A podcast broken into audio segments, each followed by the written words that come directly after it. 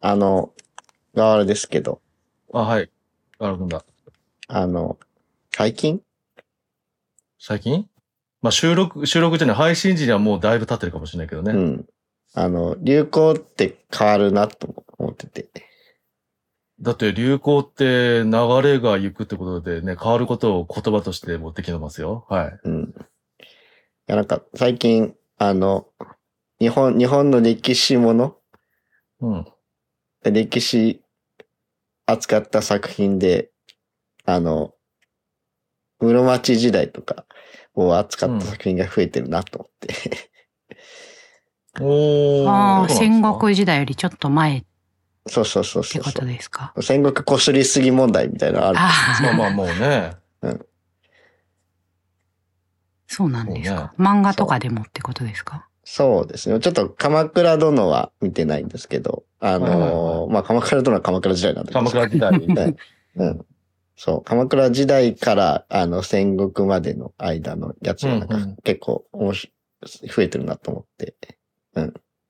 あのーなんだっけ。そう、鎌倉殿もそうだし、あの、ジャンプで、あの、暗殺教室とかやってた人が、えー、書いてるあの、逃げ上手の若君っていう、へえ、あ、へえ、暗殺教室の人がそんなの書いてるのは。い、時代物を今やってるんですけど、はい。へそれは、あの、鎌倉幕府の、えーっと、は、あの、足利氏にほ滅ぼされちゃったんですけど、え。うんその、滅ぼされた時に逃げた人が主人公なんですよね。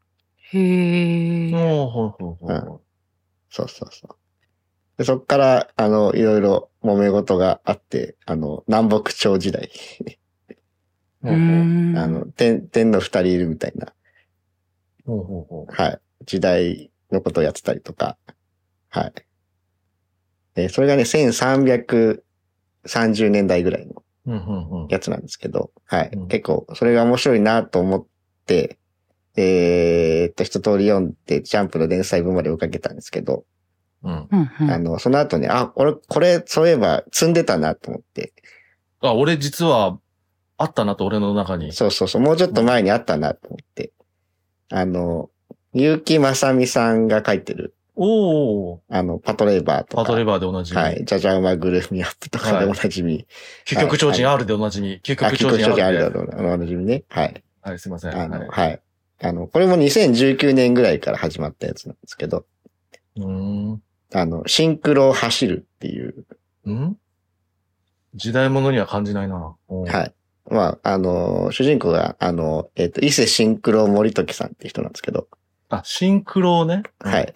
ああ、なシンんクロかって聞こえ見ちゃったてね。うん。ことある表紙は。はい。あの、最初はあの、シンクロさんが39歳の時から始まるんですけど、そう。あの、シンクロさんがこう、あの、冒頭で39歳ぐらいで、あの、歴史の表舞台に出てくるよっていうところから始まるんですけど、うんうん。あのー、そっからですね、あの、二十数年ぐらい遡ってですね、あのー、10歳ぐらいの時から、あの、物語始まるんですけど、うん。あのー、今14巻まで行ってですね、あの、うんまだ30歳ぐらいなんですよ。おうおうおうそう。あのー、応仁の乱とかさ、うんうん。そういう時代なんですけど、皆さん覚えてます歴史の授業。全然覚えてない。歴史応苦手仁の乱な。は覚えてます。おさすがなんだ。パンタさんどうい応仁のう、乱あれでした応仁の乱って。いや、ごめんなさい。名前だけ。名前だけねだけなんで。何年とかでも名前だけ。けは知ってるぐらいね。いつぐらいとかを知らんぐらいな。うんはいでも、それ、それの後に起きたやつだなっていうところぐらいは覚えてますよ。ままああままああ。そこまでは覚えてないね。はいまあ、鬼の乱きっかけで、こう、ね、あの、足利、室町幕府のこう権威が落ちて、あの、戦国時代に徐々に向かっていくわけですけども、あああのうんうんう、んはい。まあ、鬼の乱ってもう、本当にあの、役人同士の内輪もめが、あの、10年ぐらい、あの、続いて、こう、しかも、も京都をぶ、主に京都を舞台にね、あの、京都にこう、うんうんうんあの、いつもあの、侍たちがこう、今日構えてうん小競り合いしているのがずっと続いたりとかして、うんうん、ひでえ時代だなっていう。はいはいはいあ、だってな、だってさ、なんかさ、あれあれ、俺何で見たんだろうな。ちょっと覚えてないけど、なんか、あれだよね、その、そういう状態で京都ボロボロだからっつって、ね、なんか、あの、お屋敷の壁とかもあれだからっつって、なんか、そういうのに直してくれてみたいな、なんか、信長がみたいな、そんななかったっけみたいなね。あいついいやつだみたいになって、みたいな。まあいいまや。あ、ちょっと時代は違うけどね。違う、あ、だからそう、そういう、だからそういうもうや、ね、京都の中でそういうことをや、ね、やってたから、京都があるあそうそうそうでそう、そうう、んそれのつながりで喋ってるんですよ。あ、ごめんごめん。はい、そういうことです。そうですね。うんでも最終的には、 信長に追い追いやられるみたいなね。うん。そうね。はい。うんそう。ので、えっ、と、はい。あの、シンクロさん、なんで、あの、伊勢家って結構いいお家なんですけど、はい。なので、あの、そういう、こう、あの、今もあの、都庁で働いてる人うんうん。うん都庁で働いてる人の人生みたいな、こう、ねっとりネット見せていくんで、あの、ものものすごい、あの、あの、歴史の細かいところまでやるんで、面白いんですけど、読むのが大変だなっていうので、一巻、おー1時間半ぐらいかかりましたね。え読むーそ んな情報路じゃなすごくいて、なんつうか、そういう歴史背景とかちゃんと体入れるのに時間かかるみたいな感じ両両方です。両方。両両方。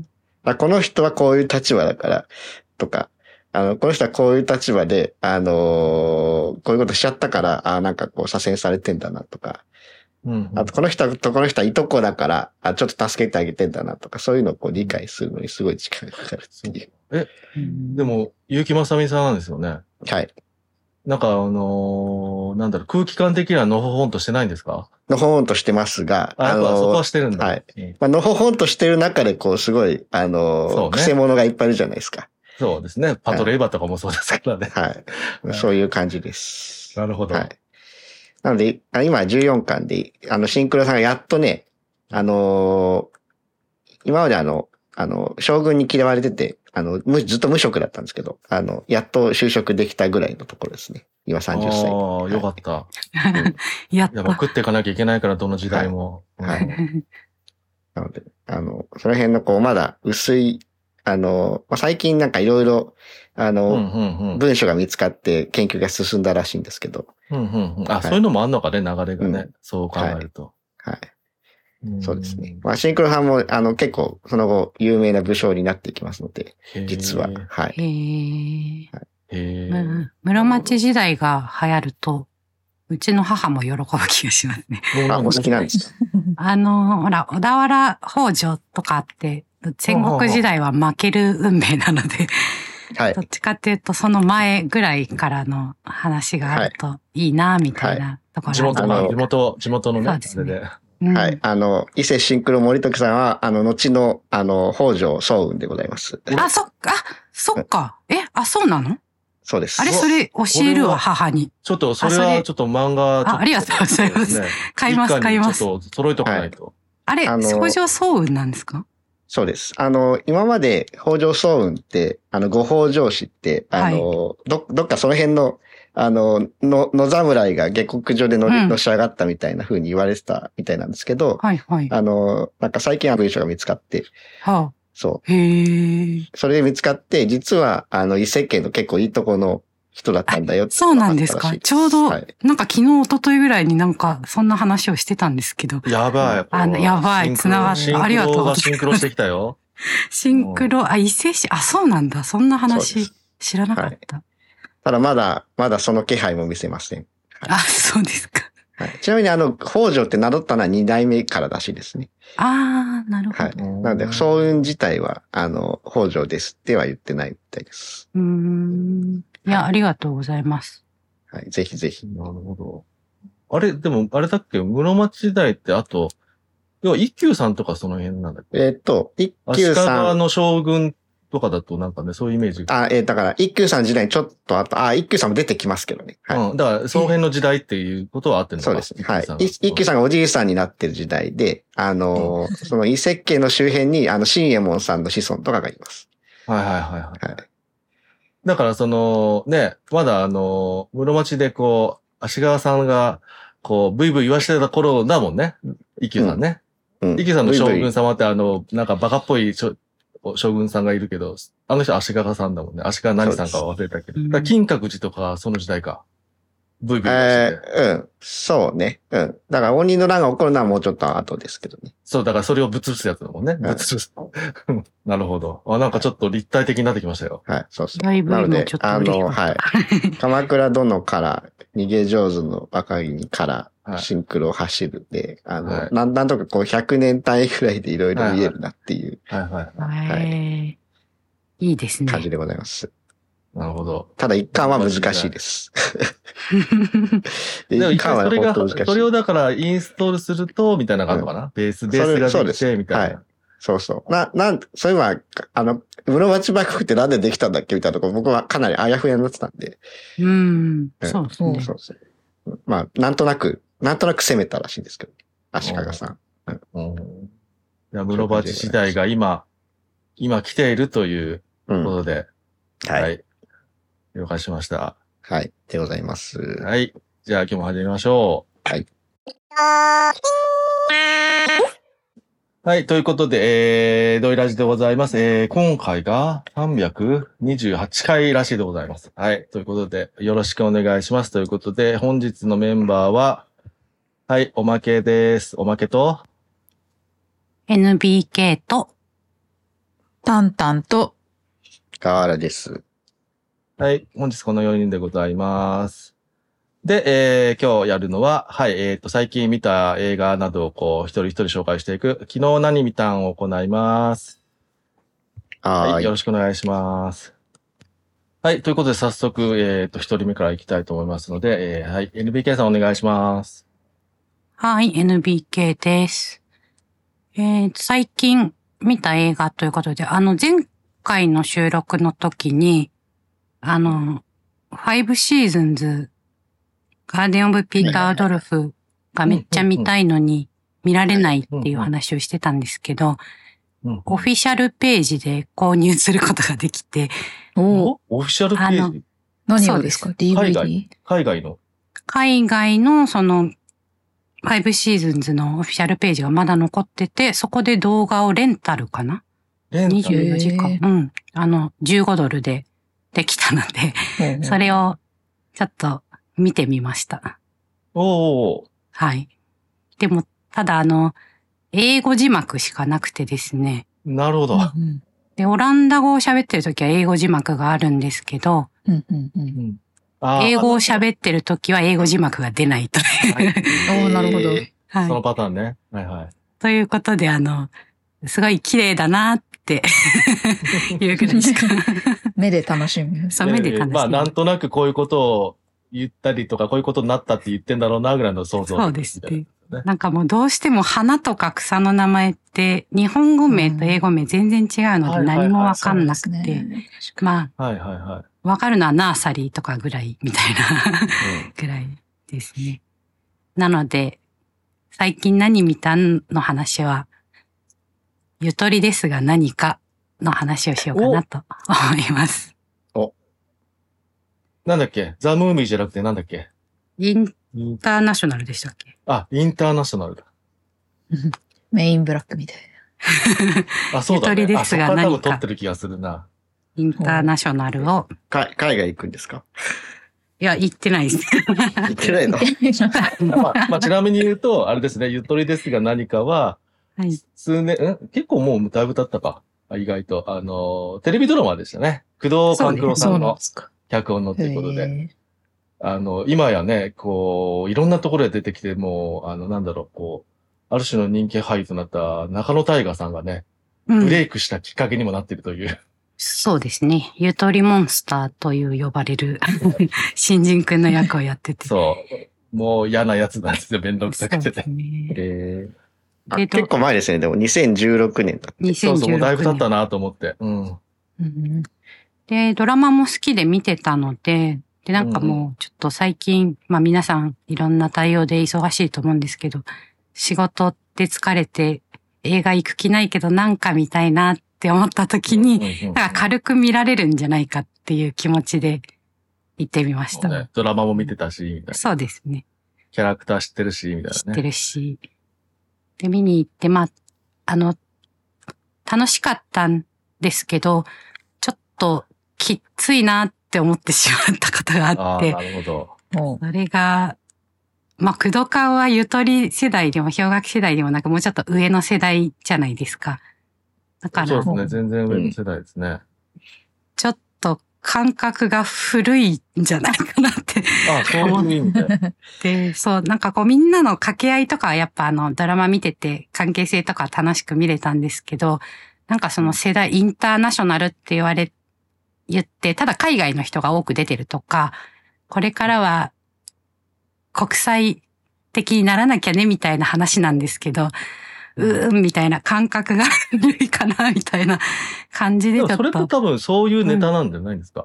それは分かってての。うんそういうネタ。違う違うのかなまあ、そういうところが、あの、ずれてるよっていうこととかなのかな。いや、わいや、ゆとりですが何かもなんか、意外とその、いいろいろずれてることとかをネタにしてたんじゃなかったかなそうですねみたいな思ってそうですねそうそうそうそう。ただ、それにしても、です。はいはい それにしてもちょっと良くないところがずずれ方も古いみたいな。ずれ方も古い。そうそう。ねそのアメリカ人とかタイ人とか、あの、山地っていう先生が出てくるんですけど、小学校はいに。はいはい。で、そこあなんのだっ生けえーっと、松坂桃李さん。そうそう、通りくんがやってるんですけど、三人主役いますからね。そうですね。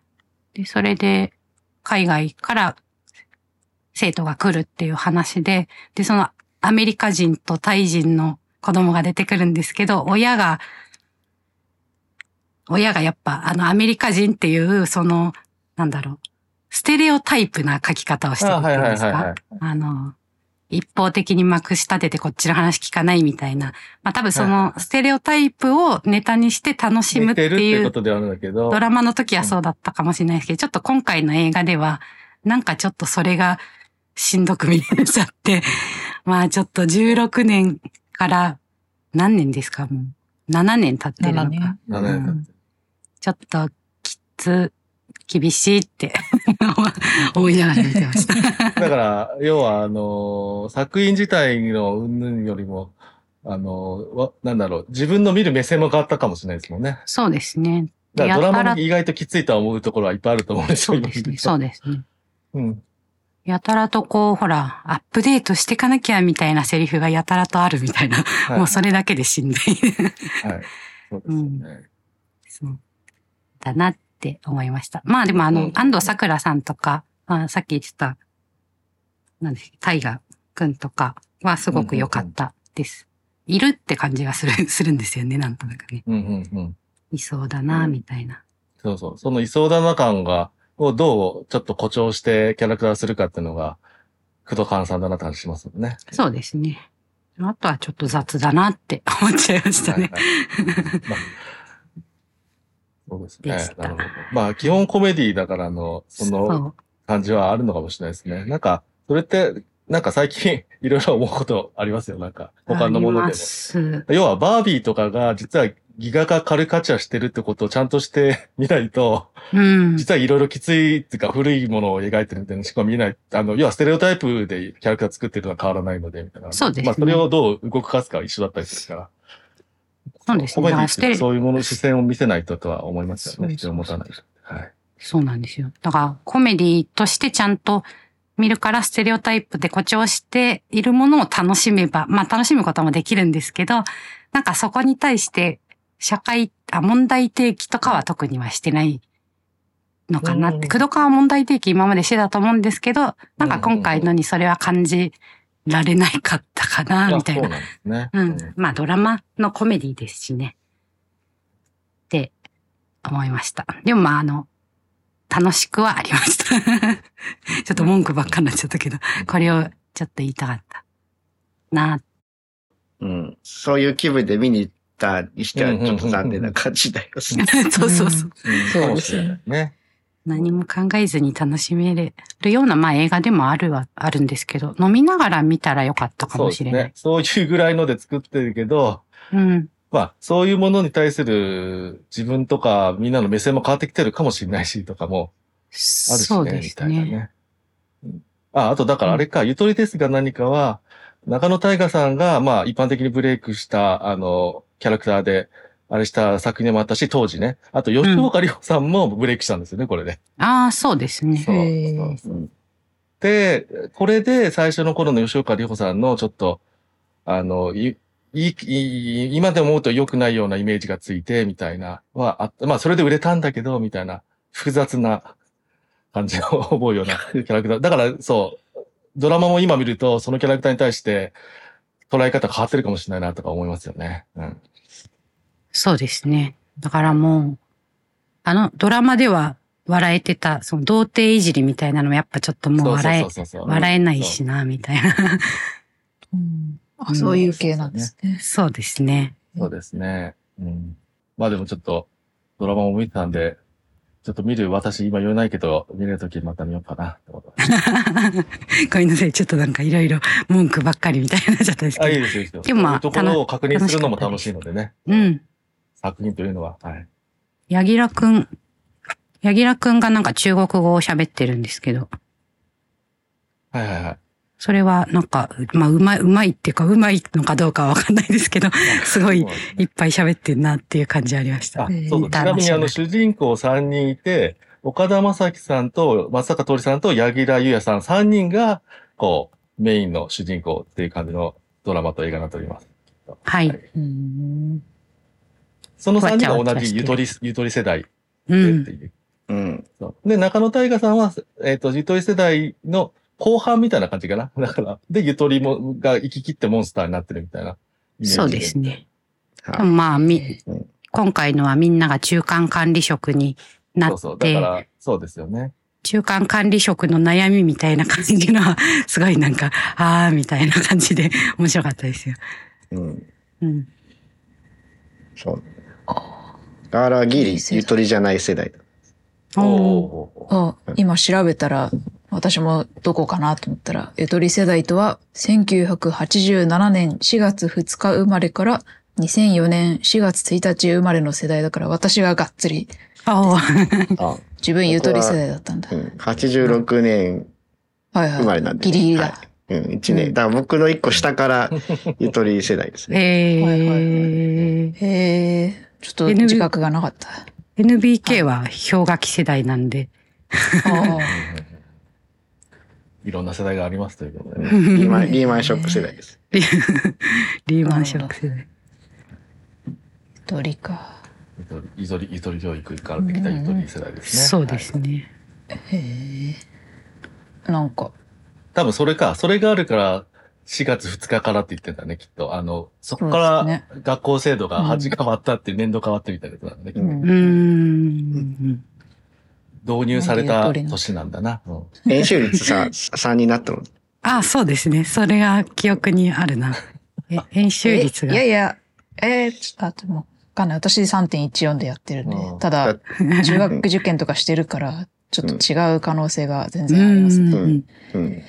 なんか3でやろうみたいな、なんか話題になりましたよね。へまあ、そういうことなのかって話だよね。そうそう。だかそうでら、すそよねのそう、だからゆとり教育ってそういうことなのかが多分多すぎえ。て、うん基本的にはうまくいかなかった問題があって、だから、ゆとり世代っていうこと、まあなんか、そういうところでゆとり世代ってって言われる部分もあって、だから、このゆとりですが何かっていう、こうんのタイトルのドラマも成り立つという流れそうがでねす。。あるドと。ドラマ、ドラマでは、これだからゆとりはって上の世代から言われそうて、いうああの、ー嫌な思いをするみたいなドラマだ。うんうんそなるほどね。う。そで、今回、そう今回それを Z 世代に対してやってるっていうのが腹が立つみたいな感じだったからありま多分す。そうなるだろうなと思いましたよ。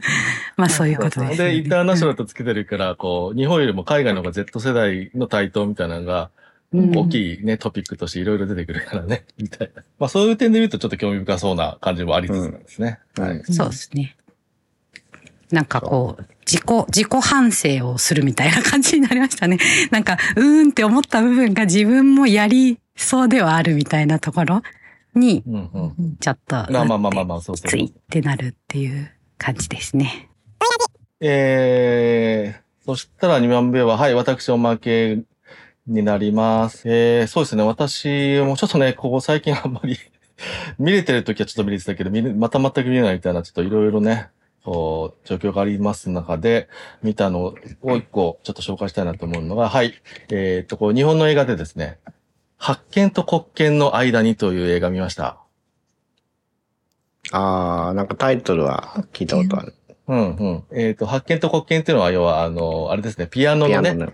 はうん白い木と黒い木の発見と黒見。いや要は、あえーっと、こう、はい。はいは。ないので、主人公はピアニストの話なんですけど、えっ、えー、と、この人が、うんあの、えっ、と、私がですね、すごく好きなピアニストの人の、あのーまあ、自伝的な小説があって、それの映画化らしいんですよ。あの、ピアニスト、まあ、ジャズピアニストの人なんですけども、あの、南博さんという、えっ、と、ピアニストの人がいまして、はい、あの、すごい私すごい好きなんですけども、あの、その人の映映画だということで、あの、これは一応見見とかないかなという感じで見に行きました。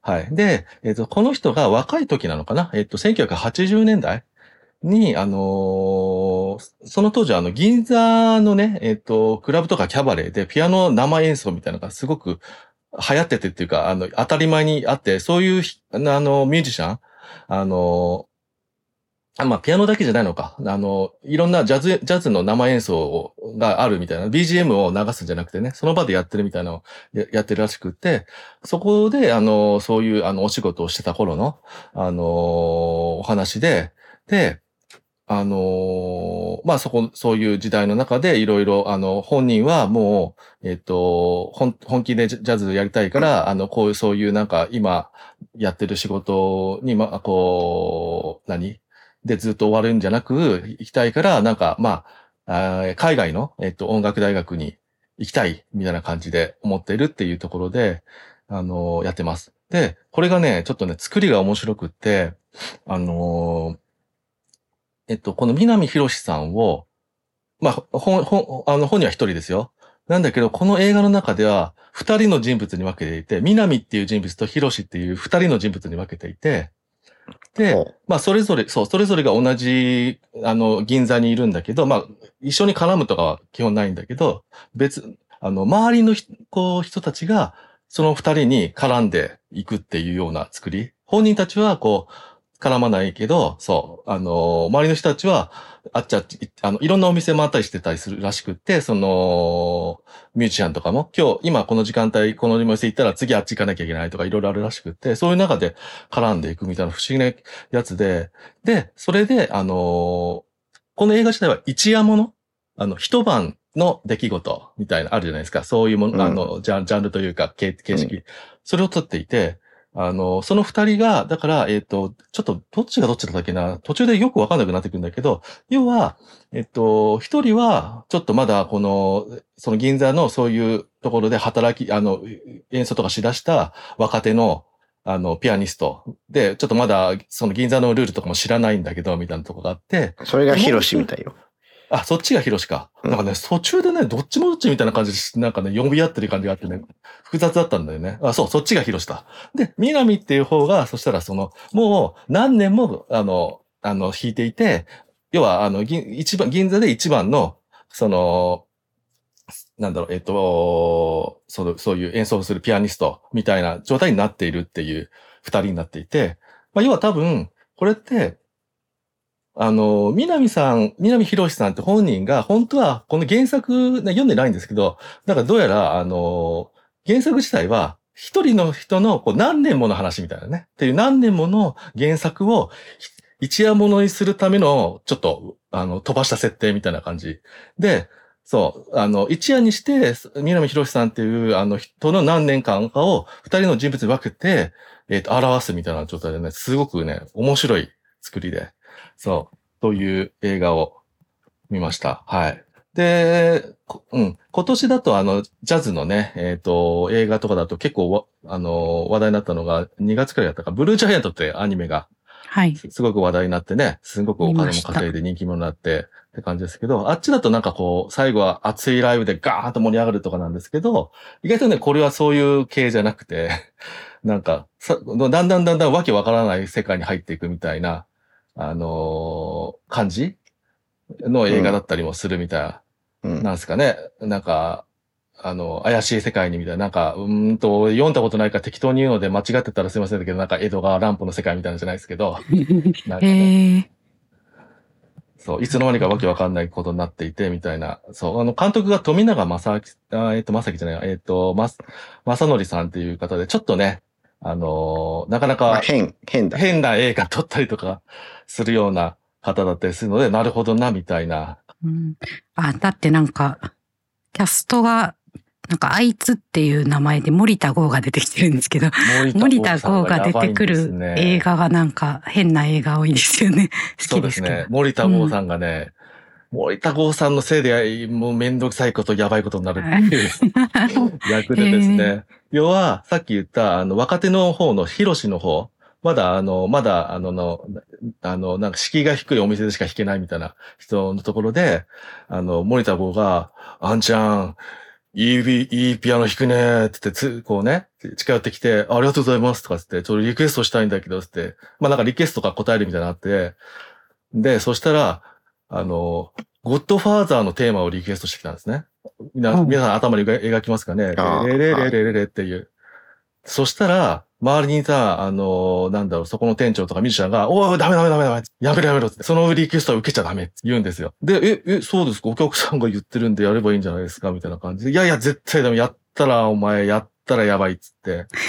で、どうやら、あの、その、その銀座を牛耳っている、その、ヤクザの一番の、あの、棟梁、頭の人しか、その、あの、リクエストはしちゃいけないっていうしきたりがあるらしくって、へえ。だから、それを簡単に受けたら、その人を馬鹿にするとか、になるから、あの、店潰されるから、みたいな雰囲気。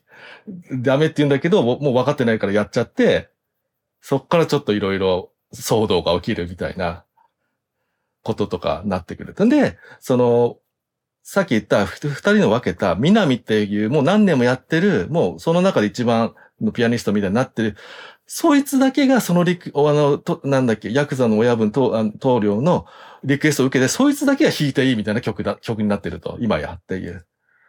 ええそういう中でちょっといろいろドタバタありつつ、へーわけわかんない方向に進むみたいな。ちょっと不思議な映画でね。すごく気になってきました。そう、ちょっ とね、あの、めちゃくちゃなんかストレートに面白いよとは言いづらい、すんごい癖が強いんですけども、なんかそういう癖強で面白そうなやつを見たいなって方にはね、ちょっと見ていただきたいかなという感じで。うんはい。あとあのー共演者で、まあミュージシャンいくつ、何人か出てて、あの、わから、皆さん知ってるところで行くと、あのなんだっけ、クリスタル K さんが、あの、まあ、アメリカからこう呼ばれて、お仕事で呼ばれてきた、あの、シンガーみたいな感じで、あの、で、行ったらこんななんか、あの、何、お店でちょっと BGM で歌えみたいになってるから、私はこんなつもりで来たんじゃないみたいな感じで、なんか、ふてくされながらもやるみたいなキャキャラクターやってたりとか、あとはあのーなんだろう、えっと、その、ヒロシってまだ若手の頃ね、まあ学生ぐらいなのかな、まだ。うん。で、あの、同じような、なんか若手で、ちょっと仕事最近、えジャズが本当は好きなんだけど、こういう仕事をやってるみたいな感じで、サックスやってる、ケイスケというキャラクターがいて、これをあの、今、あの、現役で結構若手ですごく注目されている、つまるケイさんっていうサックスプレイヤーが、えっ、と、は初演技というか、まあ演技って言ってもそんなに大して演技はしないんだけど、で、ちょっと参加してた。んで、この松丸圭さんもちょっと個人的に、この1年ぐらいすごく興味持って聞いてたりとかしてるので、あのーちょっと、お、いいなと思って見に行きましてって感じですね。ちなみにこの松丸圭さんだと、あの、映画関係で行くと、あのーほら、ドライブ・マイ・カーの、あのー音楽を担当した石橋英子さんっていう方がいるんですけど、その方の、えーレコーディングとかも入ってるのかなあの、ライブのメンバー、ライブの演奏メンバーに入ってたりとかして、まあ、それで、おまけなんか興味持ったんですけど、はいはい。去年、あの、フジロックの中継で初めて見まして、そのライブメン、でいろんなメンツの中で一人いて、そうそうそう、ちょっと興味持ってこの1年ぐらい聞いたりとかしてるっていうね、ことで、はい、最近注目のサックサックスプレイヤーっていう方が入ってたりするので、あの、まあ、た、とはいえ、だからってすごいサックスプレイを聴かせるぜみたいな シーンはないんだけど、 みたいな、はい、という、ちょっと面白い映画になってますので、よかったらぜひという感じですね。はい。うん。なので、あの、ゴッドファーザーのテーマはあんまりね、こう、気軽にリクエストしちゃいけないってことだけ覚えてもらって、銀さんに来てくださいという ことで。あんまり、あんまりしない。あんまり しない。な暴走族のイメージがあるし、みたいな。そうそうそうそうね。いや、でもこう、あんまりしないからこそ、うかつにやったら危ないかもしれないよということもありますん で、よろしくお願いします。うんはい。じゃあ、そんな感じで。じゃあ次、タンタさんお願いします。はい。えーそうですね。私は先週資格の試験があったので、ちょっとそっちの勉強うん超ギリギリにようやく始めてやったんで、あの、必死だったんですけど、ただこの映画だけは初日に行かなきゃと思って、オペレーションフォーチュン、まあ、それはそうです。当然、行ってまいりました。 なぜですかいや、そりゃ、ね、ジェイソン・ステイサムがうん。主演ということで、うん。その、ちょっと前に、メグ・ザ・モンスターズはいはい。 2はいっていう映画でもジェイソン・ステイサム主演だったんですけど、ちょっと私そのシリーズはあんまり合わなくて、あら。そこに出てくるステイサムはちょっと私の中ではあんまりピンとこないステイサムというあかー、私のステイサムではないみたいなね。うんそうですね。まあ、ステイサムというか、周りの人の描写があんまりあれなのかな。ステイサムと合ってないみたいな。なんか、ステイサムの良さを、足を引っ張ってるなみたいな感じの。ああ、なるほど。そう いう、そういう目線になるんだね。なるほどね。そうそうそうそう。そんな感じだったんで。あーただまあ今回のステイサムもいいし、まあ周りの人たちもすごくいい感じで、大変、私は大満足うんうんうんでした。ざっくりストーリーをさらうと、まあ、ステイサムは英国情報局 MI6 御用達の、なんか、敏腕エージェントっていう設定で、MI6 に所属してるんじゃなくて、ないんだ MI6 から依頼を受けて、まあ、フリーランスなのかなっていう感じなんですが、で、まあ、そこからとある依頼を、そう、受けて、で、まあちょっと一人だとできないから、何人か、えー、三人、二、最初は二人かな。仲間をうんうんうんうん集って、まあ動くんですけど、まあその仲間もね、ちょっと癖のある感じで、そこのやりとりも楽しみつつ、まあ癖はありつつもみんな仕事はできるので、こう、割と仕事自体はスムーズに進んでいる感じですが、という感じですかね。じゃあ、チはいームスパイものみたいな。まあまあそうですね。うんはまあ、まあ、だから、いミッションインポッシブルみたいな感じで、い。うん。そうですみね。たいな方なんですかね。うん。はい。で、まあ一応ヒュー・グラントが、こうね、探りに行く相手としてうん。登場するんですけどね。いや、ヒューグ、ヒュー・グラントもなんか、うんもう最近のヒュー・グラントはもうみたいな、うん、こんなんばっかみたいそうなで。そうですね。はい。まあパディントンあたりをイメージしてもらうと、あんな感じですっていう感じですかもう、あね。れに味を占めたのか、そんなんばっかやってないですか、最近みたいなね。そう今ダン年ジやってョたン。ダンジョンズドラゴンズもそんな感じでまあ楽しいからいいんだけどね。なんうんはか、いしかも、うんしかも本人めっちゃ楽しそうだよね。ああいうことやってる時のヒューグラントそうですね。うんうんうん。あガイリッチーなんですね。あ、そうですね。あかあんそう監です督ガイリッチーだから、ね、はい。ガイリッチーといえばもう、ジェイソン・セイタムね、そうですね。もうデビュー、デビューですか、うんあれは。デビューなんですかジェイソン・ロックストックですか長編映画としてわかんない。そう、ロックストックツーフォーモキン・バレスからのうん。うんお知り合いお仲間ということだからね。ですね。今、再上映とかしてるんですよね。ロあそッうなんクですスかトック。なんかどっあかロックストでックが。やってるみたいなのを見かけます。えーうんうん。それに合わせてかな。やっぱり。あ、これに合わせたかもしれないですね。そううんそうですねね。うんうんそうですね。あ、でも、あれですね。最近、おお気になんですかね。あの、あれ、なんか1個前、い1個前、2個前とかも、ステイ様じゃなかったっけキャッシュトラックですかキャねッ。シュトラック。あれも外立し、はいはあ、そう最。近なんか、おなうん仲いいんだね。最近、改めて。そうですね。昔やって、一緒にやって、また最近うん。もみたいな感じうか。ん。へえ。で、あの、その仲間のうちの一人うん。で、まあなんか JJ って呼ばれる人がいるんですけど、この役者さんは、これ、この映画以外に出演した履歴がちょっと見れなかったんですけど、バグジー・マローンさんっていうほ俳優さんが演じてる JJ っていう役のキャラクターが私すごく好きでした。う。うーん。はい。ういんどういう系の能力を発揮する仲間なんですかやもうこの人は超オールマイティで、あ、オールマイティなんだ。はい。そう、一緒に仕事やってるもう一人の人は割とステイサムにいろいろえーそれはちょっとみたいな、なんかやり方に口出ししたりするけど、こっちの人は、うんわうんうんはい、ボスわかりましたみたいな感じで、あ、そうなんなんだか。すごい忠実に、しかも完璧に仕事やるから。何でも完璧になっちゃ う。あ、そうそうそうそう。あの、あ、なんか叩こうこともできるし、情報収集もできるし、何でもできる。。あ、そうそうそう。そうなんですすよ。 なるほど。そういうキャラクター、そう、私好きなんで。ー。そうね。はい。おババグリーさんは、えーっと、ラッパーみたいですね。あ、あ、そうなんですミュいいーでジすシね。ャン企業なんだ。へーなるほど。はいでももういへガイリッチーの、これ、日本公開してないのかなえーっと、2019年のジェントルメンってやつにあ、やってま出す。るみ日たい本公開やってーまあ、す。そうなんですね。うんまあ、脇の脇で出てたのかな。ですよ。うん。はあはもうジェントルメンはもう登場人物、群像劇っぽくて大変だからね、いっぱいいるからね。うんうんあうん。これは見てないな。あれもわちゃわちゃしてましたよ。わちゃわちゃしてました。あれ、あジェントルメンもヒュー・グラントがもう楽しそうにやってたんじゃなかったかな。あ、そうですね。 確かに。うん、マンチェスター出身のイギリス人ラッパー兼あ俳ー優。なるほど。うんほうほうほうんうんこれからね、もっと活躍するかもしれないですね、俳優としてもね。うん。う。そうですね。うん。あと、ジョシュ・ハートネットが、うんうんうん。ハリウッドスター役で出てました。 ハリウッドスター役なんだ。特にそ、うなんです。え、どういう、あれなのハリウッドスターにこいつに近づいてなんとか情報とかそういうことなんですか何なんですかまあまあ、そんな感じで。そんな感じか。うんそうそうそう、作戦に参加するみたいな立場に。あなるけど別に彼は。あそうそうそうそう、素人だから、別にスパイとしては素人だから、そっかそっかうんはいはいはまあね、い。ままあ、あ、巻き込まれて参加することになったみたいな。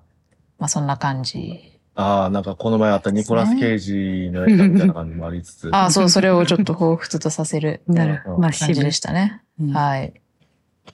などなど。あーなんか基本的には、なんかすごく 楽しそうな映画だな。うん。楽しそそううでですすね。ね。うん。はい。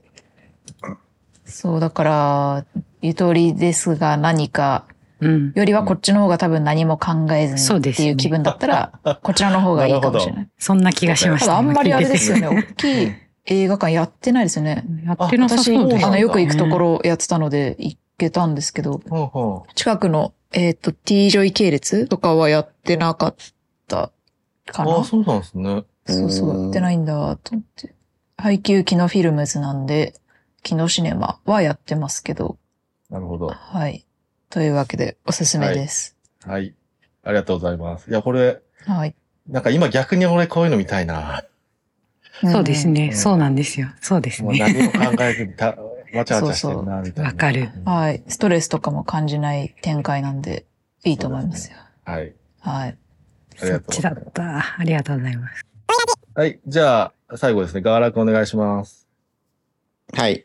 えー、ガーラーは、まあ何本か見たんですけど、えー、やっぱり、イコライザーファイナルですかね。ああ、もうそうなるかと。あああ、ツイッターでも、X でも話題でしたね。はいみんな見てるな。あのーはい。まあ、ワン、ワン、ツー、特にツーが好きで、今回も見直していったんですけど、ー。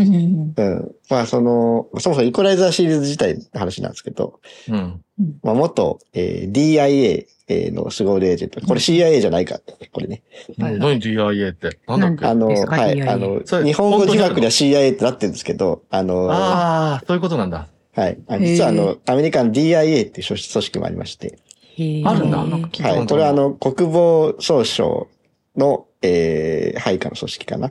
はい。あうんのあー CIA はあの大統領直下なんではいはいははういん。あの、だから D はディフェンスティブみたいなやつか。みたいな国防省のみたいなはいあれだよね、はい D ってそうだはもいんね。。だから軍人、元軍人なんですよね。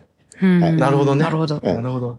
はい。の、あの、凄腕エージェントだった、あの、けど、今はこう、から離れて、あの、一人寂しく生活を送送っている、こう、ロバート・マッコールさん。い隠居生活みたいな感じそう、だ隠ね居生活みたいな。はい。あの、本本だけ毎日読めばいいよ、俺は、みたいな。そう。で、周りの人に優しくするみたいなのが心情の、ロバート・マッコールさんが、えーっと、まあ、いろいろ火が、火 がついちゃって悪い奴を殺しまくるっていう映画なん ですけど。シリーズ全部ね。うん、はいそで。で特に2の前半えうーん2は結構前半と後半で分かれてて、うん前半がこう、あのータクシードライバー、あのーウーバー的なやつをやってる、あの、マッコールさんが、いろいろこう、あの、いろんな人を乗せて、うん。その人が話してくれる話とかにちょっと時折涙しつつ、あの、悪い奴がいたら成敗するみたいな、うん。うん。うん展開があったんですけど、それをね、ベーストの時やったかな。あの、俺、これ、これが2時間続いてもいいよって言ったんですけど、うん。うん。あの、それが2時間続く映画でした。そうですね。おー え ー、しかもその悪いやつってのもね、なんかこう、単純な凶悪っていうか、あの、この、あの、なんかこう、善良な一市民に対して、ね、悪いことするやつは絶対殺すみたいなやつだそねう。。うんうんそう。あの、悪辣さで言えば、多分、ワン、ツーより結構上がってるんですけど、あの、単純なこう、強さ、強威度で言えば全然下がってるんですよね。そうね。うん。そう。だから余計にこう、そこ怖い。が際立つあのっていうねそう。そう逆に言うとマねッコールさん強さが際立ちすぎて、まあ、うんホラー映画的な撮り方をしているんで、うん怖いっていう。そうね。だから、あの、最強のね、あの、そういう、元出会いにいた人っていう、最強が強いじゃなくて、怖いの最強じゃないかみたいなわけよね。そうですね。うん。そへう。ーあの、そう、監視カメラでなんか侵入者がいるぞって言って見てた人が、うんいろいろカメラを見てたら、なんか自分、自分、自分がいる部屋のいるカメラ見たら、なんか誰かが後ろに立って、 あっと思った瞬間に、あの、首を棒で刺されて死ぬみたいな。完全にホラーホラーみた完いな。全にホラー映画じゃないか。で、ね、そういう悪者のね、 悪役の方が、あなんかあの、普通だと主人公側で怯えし逃げるみた いな。明日来るからなって言って、うんうんあの、悪役がこう退避していくと、あの、その日のうちにマッコルさんが行って全員殺しちゃうんで、今すぐやっとかないと。いやそう仕事が早いと。そうそう。そう、俺だ、明日に持ち越してんじゃねえよ私を見たんですけども、本当こいつらバカだなと思って。本 当に明日来るからなって言ったら無理だろ、お前ら。バカじゃねえって。 はい。フラグってやまあつ面ですね。白いですで、そんなこう、まあ、明らかに人殺してるだろうっていう、えーマッコールさんがまあいろいろあってこう、ね、最初はそういう身分を隠したんですけど、あの、そういう、あの、イタリアのね、今回田舎町、そうそうそう。すごい景色がいいとこなんですけど、そうあ。のアマルフィらしいですよ。そうそうそう。あの、なんか、う海辺の、あの、崖をくりに作ったような町なんですよね。うんうんそう、すごく美しい街で、えーっと、癒されていくんですけど、あの、そこにこうね、あの悪さだけはすごい奴らがやってきて、うん。街の人たちを見痛めつけるんで、その悪悪い奴を成敗するっていう話なんですけど、あの、その街の人たちも明らかにこれ、こいつがやってるだろうって、こう、うんうん分かってるのに、あの、なんとなく受け入れちゃうとこうのんイタリアンなおおらかさもすごい良かったですね。うんベストマッチ。ベストマッチだ。ベストマッチ流れ、ベストマッチ流れ着くには。うん。いや、だから。日本だとそうはいないかないみたいな。いや、でもね、これはもうね、次は日本に来てほしいなと思っちゃうよね。ああ、思っちゃう、思っちゃうね。うん。そう。ね、そういう日本のね、そういうの、どっか田舎のね、そうね、山村とか地方議員とかぶっ殺し地てましたよ方ね。そうそう、そういうようなね、とこ行ってあ、ね。そういう楽しみ方があるんですね。そう、なんかもはなやるほ、どそう、もうこの3作見るとそういうね、なんかこう、いろいろね、想像しちゃうよね。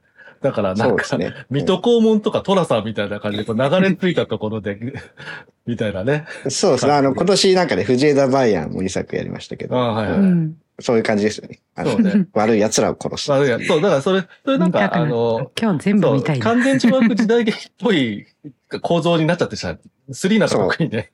そうですね。うん。まあ、ただ、やっぱり、あの、なんだ、まあ、バイアンとかもそうですけど、あの、そ、その、それをやってるやつの、あの、狂、狂気性というか、あの、ぶっはいはい壊れ、ここの人、でもやっぱ壊れてるよね、みたいなところうんのちょっと離れた視線で撮ってるところ本が人、もね。うん。主やっ人公ぱ、本人もねあ味があるな。っていう。そうね。うんそこがいいですよね。そう。単影純にが。完全跳躍じゃない、こう、味が出るなっていう。あれですね。はザい・パニッシャー的なっていうか感じですかそうですね。ね。はい。まうあ、んただ、あの、マッコールさんはパニッシャーよりも、あの、社会に溶け込もうとしているので、ああ、なるほど。そこ、そこがやっぱちょっとあ味が違うし、その、 うんそう、社会に溶け込もうとしているというか、あの、普段は気のいい、すごく、あ の、気のいいおじさん、えーを、あの、超名優、デンゼル・ワシントンが演じてい る、本当にいい人にしか見えないわけで、そう。はい。 だけど、あれだよね。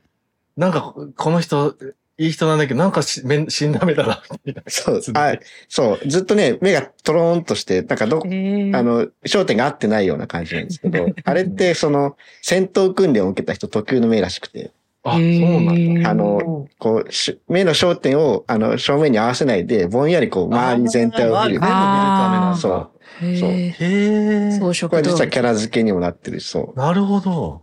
らしいですよへ。ーへえ。ね。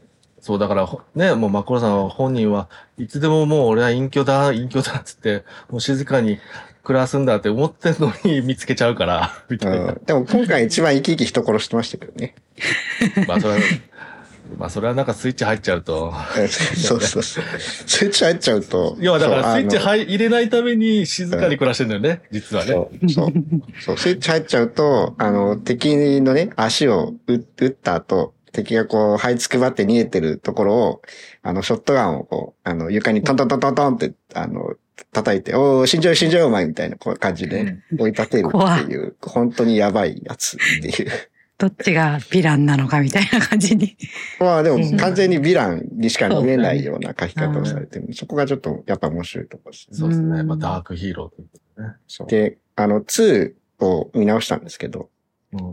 2の後半でその、あの、まあ、自分のこう、おマコールさんのお友達を殺したやつだを、あの、嵐が迫り来る街に呼び込んで全員殺すっていう展開があるんですけど、その中で嵐で誰もいなかった街の壁に、そいつらが殺したマッコールさんのお友達のこう、女性の、あの、顔を印刷した紙を何枚も貼ってるんですよ。貼貼って、あの、お前らが殺したんだみたいな感じで貼って、で、あの、敵がドン引きしてるところに、うんあの、ナイフでマッコールさんがめった出しにするっていう展開があるんですけど、あの、今回見直したらですね、そのナイフが、あの、歯がギザギザになってて、うわ、痛い痛い痛い痛い。そうはあ、これ、あの、苦しめて殺すやつやんっていう。 ああ。はい。っていうですね、あの、マッコールさん狂気を見るシリ完ーズ全にで、もあそるうのね、で。完全はにいそこの描写は最高野郎だよね。うんそうですね。はい。あの、 ペドロパスカルが、あ、俺もう終わったわって思いながら、こう、なんとか抵抗を続ける様も涙ぐましいですようね。ん。で、最後、こう、ペドロパスカルが、お、これいけるんじゃねえかと思った瞬間に BGM が切り替わって、即殺すっていうね。うん。最高ですね。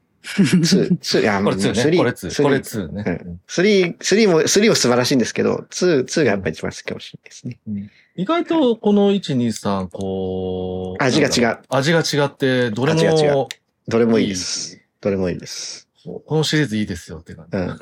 個人的に俺すごい3、一番好きかもしんないなって、今うん今見てる状態だから、そう、なんかその、マッコールさんってやっぱこういう人だなっていうのが一番、 こう立体的になるというか、うんそのね、まあそうです2とかだとそういう後半のね、あの、ペドロパスカルとかのこうそういうとこだから、ある種普通のなんか、強敵との戦いみたいな、普通のい、いまあ、アクション映画として盛り上がる展開だけど、そうじゃなくて、マッコールさんいや、結局こういう人なんだなって感じがね、うんすごく伝わって、あ、マッコールさんって呼んでしまってますけどね、デンゼル・ワシントンのね、うん主役の人も。いや、いやもやみんなさん付けしてるというこうとんで。まあ、あやっぱ3はアクションが独特とか、アクションしないアクションですからね。そうね。うんうんそう。もう、うこん殺し終わってるみたいな。そうそう。